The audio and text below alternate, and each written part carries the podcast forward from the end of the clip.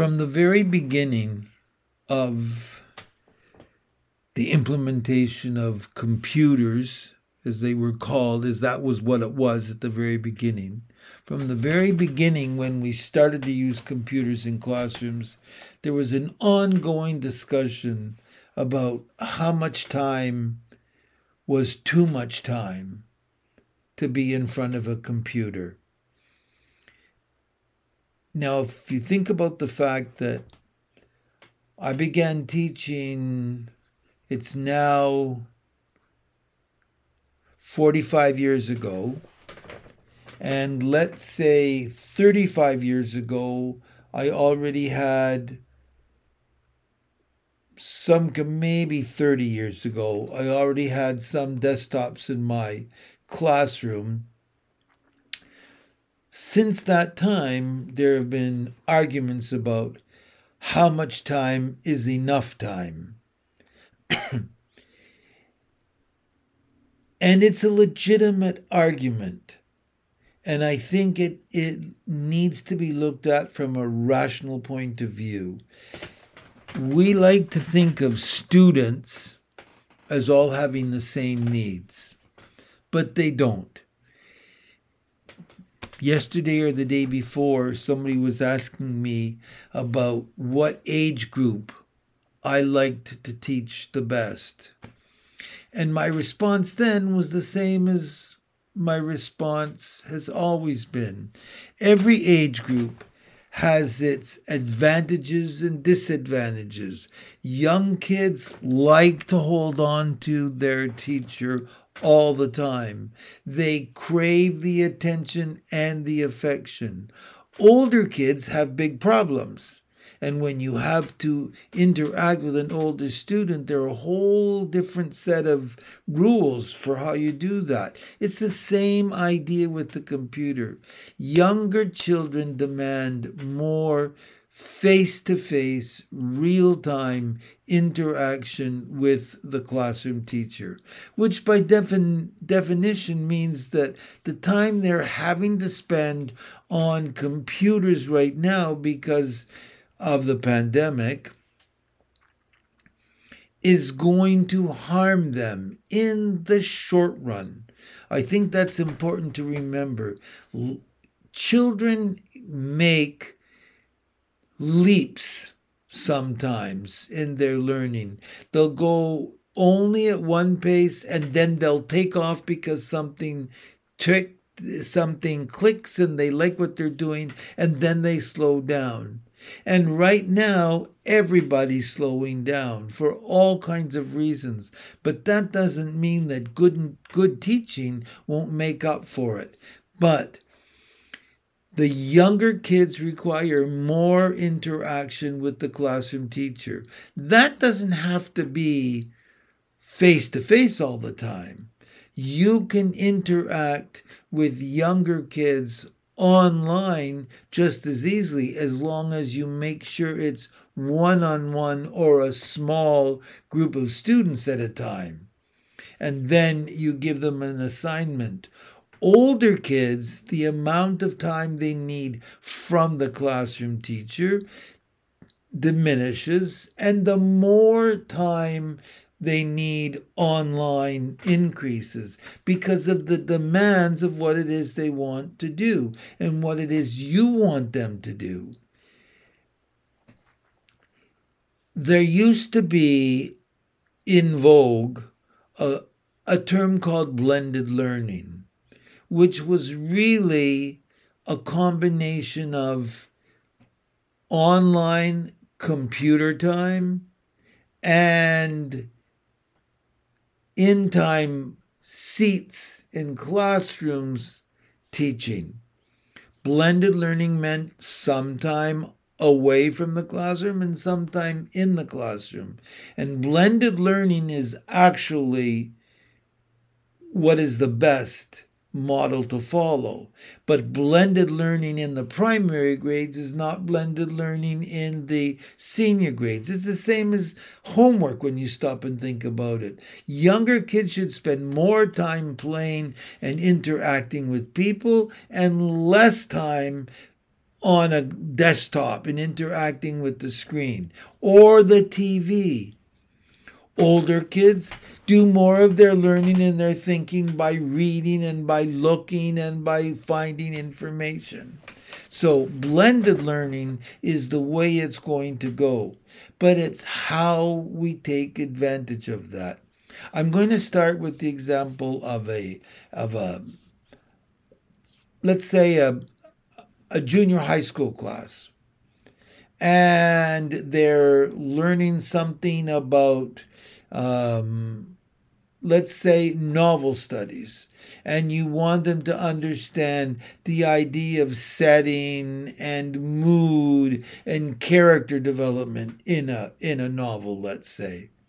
So you talk to them and you give them examples but you need to use things that they've already read. So you tell them in advance, I need you to read these things. And then we're going to have a discussion in class. That discussion in class doesn't have to be face to face anymore. It can be in Zoom. And because Zoom has a function for lifting up the hand, it can be a modulated conversation exactly the same as in a classroom.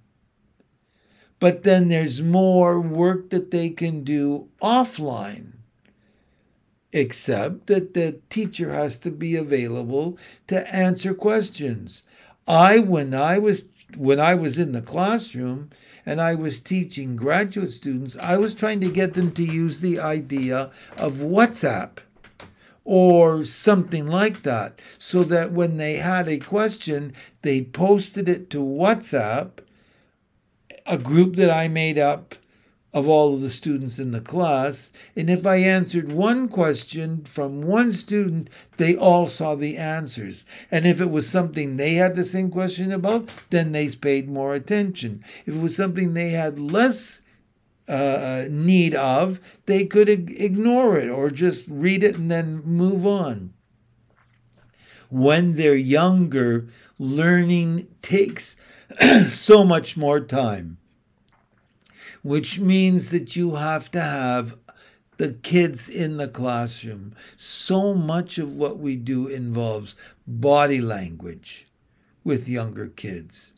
And the responses in their head. You can see younger kids thinking. You can see younger kids reaching to create something or to accomplish something. You can't see that same thing with older kids recently there was an article that I read, a link to an article that I picked up about the remote learning being here to stay. And it's very true, it is. As the speed the connectivity gets greater as we integrate more applications in learning and provide more opportunities for students to branch out and use the technology to do uh, uh, virtual virtual experiments and virtual conversations with other people and interacting with people all over the world that's going to be here to stay. That's an exciting, exciting opportunity for kids. In the classroom, remote learning will take less precedence with them because they need more one on one time or small group time. So when we think about going forward, we shouldn't be afraid and judge what's going to happen if the educators you're working with think about the importance of the needs, the developmental needs of younger kids, junior students, intermediate students, and senior students. And just as I just as I said that intermediate students, there are advantages advantages sometimes for students not being all together when grade 6 and 7 and 8 and 9 students are together in groups because they're more interested in each other from a social point of view That sometimes is better that they're not right beside one another.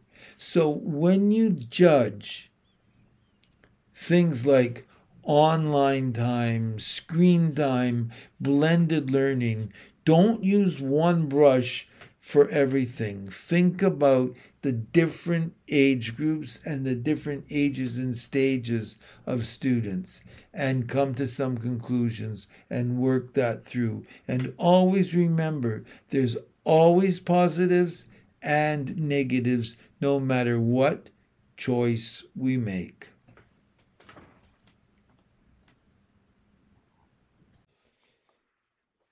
So, speaking about the positives and the negatives, first of all, think about this issue from be, be, uh, the parent's point of view and the student's point of view. If there is blended learning at times in the classroom, the parents have an opportunity to see the way their children are learning and to see what they're learning and to be involved in what they're learning. It gives parents an opportunity to, to almost sit in on a classroom. And that's an advantage as far as many parents today are concerned. Another benefit is the fact that collaboration is possible across time and space. If there is an element of online learning in the classroom as well as offline learning, meaning face to face. If there is online learning, then it means that the students can work with each other when it suits them. They don't always have to be together. They can sit in their desks eh, at home and they can send files back and forth. They can work, and the teacher can then expect that there will be this collaboration and there can be a way to monitor and see what the students can come up with. We know that we learn best from one another. There's only so much control a teacher has over what a student is absorbing at any time. But when students pick and choose the time they're going to work, they can maximize the on task time because they can work at those things when it's convenient for them and when they know they can do their best. It doesn't happen automatically, but over time. Another element that one can think about in terms of this division between blended learning, online learning, and classroom learning is that one of the most important things we know we can do for our students is to help them understand what what it means to be in a classroom with a group of students and to work with other students and to learn from one another. Social and emotional learning is a huge part of what goes on in the classroom without any awareness of it happening. The, the messages, I referred earlier to the body language, the messages that students give to one another, the messages they get from teachers. So if a student is working on a task that's particularly difficult, having a collaborator online can make it easier for them and so they can then derive pleasure from working together and enjoying what their finished product is. That's social and emotional learning. That's putting the feelings and perceptions of the students ahead of a lot of other things. When you add positive feelings about a task to a task that might be more difficult or more long range, it means that the outcomes will be better. And finally, blended learning allows for getting around time bound lessons. There are, have been so many research projects that have found that teenage students, for instance, do not do their best work during the day, in the early part of the day, rather. They do their best work later on during the day. And so if they're working on something intensely, it's it's natural that they're going to want to do something in the afternoon or even in the evening when they can fit it in. So much of our school experience has always been based on time time to be in school in our seats, time to go for recess, time to have lunch, time to go outside, time to go home. But our bodies don't function that way as adults. If you think about it, we don't really function that way. We all of us have periods of up and down during the day. And so having a combination of in house, time bound lessons and off campus, out of school, times when students can collaborate or students do work on their own. Don't forget, this can also be things that the students can do, be doing on their own it maximizes the bodily rhythms of students with what they have to do at school. So when we think about it, being able to combine blended learning with both in classroom and online using the technological tools to we, that we have today makes the greatest amount of sense.